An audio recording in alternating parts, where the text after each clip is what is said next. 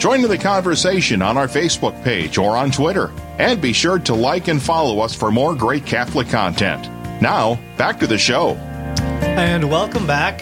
Uh, we got more Real Presence Live coming up for you. This is Brad Gray and Bitson. Uh, we are just, uh, I guess we're grateful. We're blessed. Um, we're happy that we all get to share in the wonders of our faith together. We've been discussing, we had a great conversation just now with Father Peter Anderl about the four common attacks of the devil being uh, deception, division, diversion and discouragement. Gosh what what an important message for our times right? Oh very very important. And like i say it's nothing you know new, new. that's uh, what you and, and yeah. father had said as well. Um, but it is it is a time where we're really being called to unite as christians you mm-hmm. know to unite uh, and i don't mean just as catholics. You know if we could get our Catholic Universal Church mm-hmm. to unite more in these dark times. I mean, the power that we would have mm-hmm. to, you know, eradicate some of these lies that the devil has tried to put in, you know, yeah. put onto us. Right. Yeah. I mean, I think of Jesus. Uh, I don't remember his John's Gospel where he talked about they will strike the shepherd and the sheep will be scattered. Um, that I mean, in, in, it's interesting in Spanish, diablo. You know, the word for the devil is the divider. The, the, the, that, that's one of his common tactics because God is one. It's an it's in many ways it's an attack on the unity of God, who calls us all into communion with Him. This this aspect of division, and that's one of the sad one of the things that saddens my heart is the the reality of racism for sure yeah. that people are are judged based on the color of their skin, on something that has nothing to do with who they are as a right. person, right? Right. Um, but that the response is often so much more just more racism. You know, like well, let's look at a different color of skin, and it's not it's not a creative analysis of how do we go beyond the simple superficial perceptions of people and encounter the person? You know, how do we actually get toward unity instead of just determining who gets the the, the best seat at the table? You know. Well, and and the way you get beyond that is that we need to understand that we're all made in the image and likeness of God. Mm-hmm. You know, and it's it's just it's a common just, brotherhood. Yeah, yeah, it just saddens me too. Uh, you know that our world has gone through the different things that it has gone through, and yet there's also great saints and great mm-hmm. situations that come out of that um, when we stand up for truth, when we stand up for our brother and sister in Christ, and and that's where we really need to be elevating ourselves in our prayer life, in our engagement of our fellow of our neighbor yes. of our, our the stranger. And we just need to understand that we're all spiritual. We're all you know tied into this same family. Right. I, I loved how father had mentioned how some priests won't read anything of the media of what's going on in the world uh, until they've done their holy hour. And that's really getting plugged into the source so that you can properly analyze right. what you're seeing and what you're reading, what you're experiencing, you know, that, that there is, uh, there's a lot out there and and we're probably we're certainly more aware of what's going on worldwide than what many generations were previously uh, just because we have the ability to to have that awareness but again sometimes we can we can let the the mountains loom so high that we don't see the sun above them you know and i think that's that's a danger that many of us perhaps all of us fall into is that um, you know, we, we look simply at those things around us. And we talked about this a little bit during our, our interview with Father, that, that we forget that Jesus is, is moving all things. Like there is nothing that humanity, that society, that, that the evil one and the legions of, of hell can align so significantly that it actually even begins to thwart God's plan. Right, right. And and that is the beauty and the hope mm-hmm. that, you know, God's mercy, God's love, you know, his God's power, plan, his, his power, yeah. yeah. that he he wins no yeah. matter what happens. Yep. And uh, I'm just you know, we just need to understand all of us in our listening area, you know, whether we're Catholic or not Catholic, where, you know, where we're at mm-hmm. in our faith journey, you know, that God has called each and every one of us mm-hmm. as individuals to be part of his salvation history. You know, he has an invitation to us. Mm-hmm. And how are we responding? Are we part of the problem? Or are we part of the solution? Yeah. You know, are we doing God's will? And, and really helping to encounter mm-hmm. uh, relationship with our fellow man, or are we dividing and and those four D's of the devil? And part of that is, you know, with social media, there is a tendency I think that many of us feel of uh, you see something and you jump into the fray. Um, often powered by your emotions. Sure. And and we lose contact with the humanity of the people that we're engaging with on the other side. And so we might say or act in ways that you never would if the person was standing in front of your face, right? And so I think one of the big things that we can do, because it's like, well, what do we do practically speaking about this? We pray. Yes, absolutely. Uh, but one of the big things that you hear it all over and again, um, and I see it certainly with in my realm of marriage and family life that I work with, is this aspect of diversion. You know, of how it's it separates families and separates couples and separates people and and groups um, of of it, allowing it. We we indulge an awful lot in practices of diversion so that we become uncomfortable with silence. We become uncomfortable with the domain in which God's voice is heard. Right. And and so oftentimes the result is our emotions lead us. You know, they might be they might be kind of coupled in some respect with our our thoughts, uh, but uh, sometimes sometimes the, the thoughts trail behind the emotions. And and I think to add to that, um, having dialogue. Mm-hmm. You know, and dialogue isn't just speaking, and like you say, with your mm-hmm. emotions or your opinions. Mm-hmm. Dialogue is also listening. Right.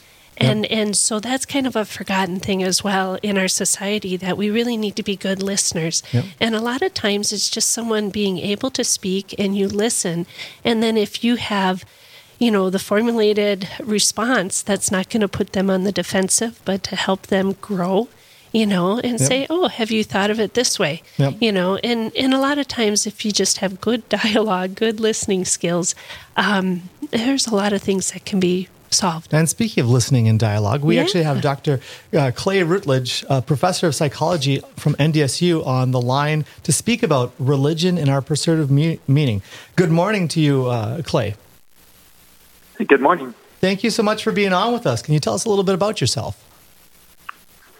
Yeah, uh, I'm a what's often referred to as an existential psychologist. Uh. What that means is, I, you know, I study psychology, but with a particular focus on the big questions that are unique to the human experience. Mm. Um, a lot of these questions revolve around the pursuit of meaning and purpose in life. Hmm. Fascinating. That's uh, that sounds like quite the the realm, and perhaps not the most common uh, application of psychology in in our world today. Yeah, it's true. I mean, I, I think psychology as a as a discipline has, interestingly, actually, historically at least, started to move away from you know some of the biggest and most important questions of the human mm. experience, and I think in part in an effort to be you know very scientific and very you know very rigorous empirically. Um, and then, but you know, but what has happened as a result of that, I think, is a lot of these issues got left into the in the realm of philosophy, which is great. Um, but there are empirical, more quantitative ways of approaching these questions as well, and that's where um, some of us who, who do existential psychology, I'm not the only person, mm-hmm. of course, who do this have you know have been making this argument uh, for a number of years that you can use rigorous research methods, um, scientific research methods, um, to, to study some of these um, questions about how humans uh, approach um, issues related to meaning and purpose in life. Well, that's really fantastic, Clay. I'm so grateful that you're joining us this morning. You know, you had just recently written a, a paper um, can you tell us? Well, I, you re, you write several papers, but you recently wrote a paper on how humans are a spiritual species. Can you um, tell us more about that? Yeah, of course, I'd be happy to. Um, years ago, I was, you know, I, so I should say that I, you know, one of the areas of uh, of research that I do is in psycho- what's called the psychology of religion, which makes a lot of sense, I think, if you think about existential psychology, because a lot of religious experiences and pursuits um, center around the quest for meaning in life. Mm-hmm. And years ago, I noticed some of these trends about um, the secularization of society. And you see lots of people talking about this, like, oh, look, Americans and Westerners are becoming a lot less religious than they used to be. And what I found interesting about that is that didn't square really with my understanding of, of human nature mm-hmm. and our need for meaning and our and our quest for meaning. So I just thought that there's some there must be something else going on, and I think one way to think about it is if I were to be able to show you that Americans are eating fewer hamburgers, you wouldn't conclude that oh look Americans don't need food anymore. Um, they're done eating. They're not eating the number of hamburgers they used to eat.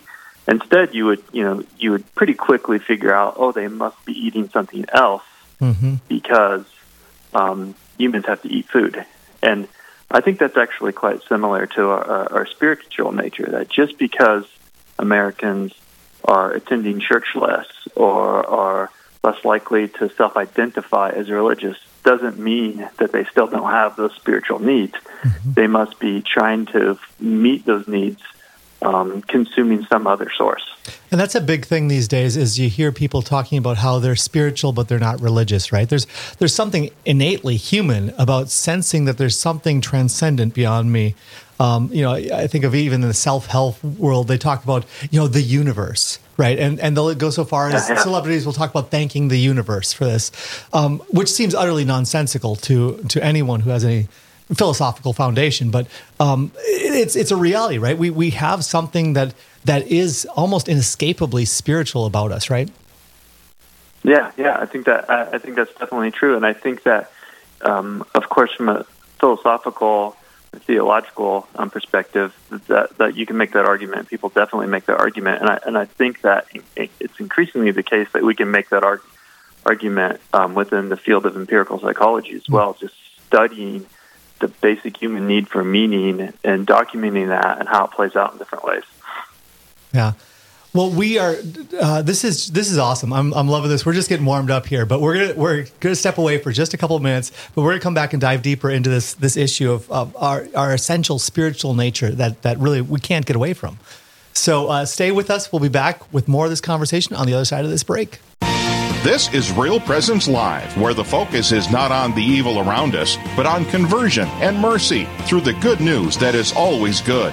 We're local, engaging, and live on the Real Presence Radio Network. Hello, I'm Linda Baldwin with the Mustard Seed Catholic Store here in Sioux Falls. We are now open 9 a.m. to 8 p.m. Monday through Friday and 9 to 5 on Saturdays. We're located at 3709 South Grange, just west of Costco. We stock Catholic books, artwork, saint medals, rosaries, Bibles, parish supplies, plus Mystic Monk coffee and gifts for those special occasions like baptisms, First Communion, and confirmation. I look forward to your visit to the Mustard Seed Catholic Store here in Sioux Falls. Hello, this is Mike Kidrowski, the Director of Advancement for Real Presence Radio, with today's Plan Giving Minute. Philanthropy is an expression of your generosity with the understanding that your gift to the church will make a difference. There are many ways in which you can make a gift to further God's work. Most of us are familiar with cash gifts we give regularly to Real Presence Radio. However, another way of contributing is through plan giving, which may allow you to give more than you've ever dreamed possible. The goal of plan giving is to help you plan your estate and charitable giving in a way that benefits you, your family, and our mission. There are several ways you can make these plan gifts and enjoy tax and income benefits. For more information, please visit our plan giving website at rprlegacy.org or call me at 701 290 4503. Let's get started.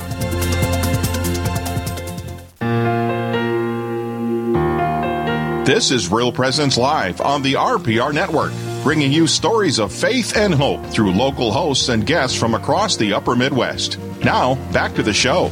And let's get back to it. We've been having this awesome conversation with Dr. Clay Routledge, professor of psychology at NDSU, North Dakota State University, on this uh, aspect of religion, our pursuit of meaning, how as human beings we are inherently uh, spiritual. So, so Clay, yeah, take us forward. This is fascinating. We're just getting into it. Yeah, I, I think one one important feature of this research about you know about the inherent nature of spirituality in our species is to highlight how social that is. Mm. And I think we are starting to touch on this a little bit because one of the challenges in our modern affluent and individualistic society is that people don't really necessarily want to submit to mm-hmm. some higher authority, right? They want to they want kind of self help or buffet style approach to spirituality where they can get the benefits of their spiritual nature without really having to co- comply with any um, with any rules or with any structure. And our research is beginning to suggest that that really isn't isn't working for mm. most people. Um, that this individual approach to spirituality. And so I think that's also a challenge going forward is understanding that yes, humans are naturally spiritual, um, but all, not all efforts to meet spiritual needs are, are equal. I think that's a, a fascinating insight that you offer, and I think that's really at the heart of the the whole spiritual but not religious movement. Uh, is that really I don't want to have to submit to anything outside of myself, outside of my desires and my whims, and uh, that way I can kind of have my cake and eat it too. Um, but you were mentioning that a lot of the the research contradicts that philosophy, that take on life. Can you take us into some of the research that you've come across? Yeah, of course. So, for um, for instance, we we look at two variables that will sound similar that but have an important difference. One is what we call the need for meaning, which is what we've been talking about, which is you know kind of the basic human inclination to to search for meaning, to want meaning in our lives. And the other variable is what we call the presence of meaning, which is whether or not I've met that that need. So you can be looking for meaning, but not succeeding in meet in meeting that need, right? Sure. Um, like you can be starving so those, and not satisfied, right? right? Exactly. And that distinction is important because in our research we find that the more people are looking for meaning, the more they need meaning, um, they might be inclined to do things like believe in witchcraft and UFOs and astrology and all sorts of other alternative kind of spiritual spiritual paths um, that are distinct from more traditional um, religion. Mm-hmm. But those alternatives um, don't seem to be associated with actually having meaning. Hmm. So they seem driven by the same basic need, um, but they don't seem to be doing a good job of meeting that need. And, and we can document that empirically by looking at you know the relationship you know and the distinction between these two things the need for meaning and whether or not people actually feel like their life is in fact meaningful so let's let's look at that and let's take that the next layer then how does our human need for meaning go hand in hand with our need for god specifically yeah so i think that's a that's an important um, question, and there are some there are some interesting research findings in psychology that I think um, kind of get at that. So one is basic research in what's called attachment theory, which um, maybe you remember if you've taken any kind of mm-hmm. developmental psychology class or read any kind of parenting book, which is the basic idea that from a very early age in our life, we naturally attach to mm-hmm. parental figures, and that's really important. Like if a baby doesn't attach to parents, um, then they have all sorts of anxiety and other related psychological issues. So that that attachment system seems to be um, and um, woven into our basic neurological circuitry. Um, and um, there's research that suggests that that goes beyond parents. As people get older, their attachments change from you know realizing that mom and dad can't provide protection for you forever. Mm. That eventually you have to go out into the world and and then your attachment um, schema kind of expands out um, out into more of a cultural sphere beyond the family. Um, and in this line of research, one of the big arguments is God is the is the ultimate attachment figure. Um, that we look for mentorship, for leadership, for guidance, for order and structure in our lives, and um, in God or some sort of you know higher power um, ultimately provides that that structure, that security blanket. So you're finding that um, God provides that in a way that the universe doesn't, or other alternatives that that people concoct um, to be that you know that, that, that next level beyond my parents or perhaps society. Um, that there's something that's distinct in terms of what the outcomes are for those who are are finding that uh, that attachment, that relationship, that meaning in God versus some other way of going beyond my parents. That that's what the research is showing. Yeah, yeah, uh, yeah, and, and and even more than so. That's definitely one dimension of it. Okay. Even more than that, there's so many other things about you know what we might refer to as traditional religion that are distinct from these new age and alternative um, spiritual practices, uh, in, including having some type of um, dogma or scripture, a text that you know kind of gives you guidelines for how to give it, uh, live a good life. Also, the support, the social support systems that a church weaves, you know, weaves people together in important ways that, you know, um, hmm. getting your astrology report doesn't. Mm-hmm. Um, right. And so there's a whole there's a whole bunch of different variables at play. I think that distinguish um, these more traditional sources. But it also gets to a point that you know that we were making earlier, which is people don't want to submit to an authority, don't want to submit to rules. But the problem is, if, if, if nobody wants to do that, then you're not going to really have um, a very functioning uh, social system that provides meaning because anybody can opt out at any time, and nobody mm-hmm. has to has any duty to anyone else or has right. any um, has any obligations to anyone else. So that, that that ultimately, even if it feels good in the moment, that oh look at me, I can I can believe in whatever I want.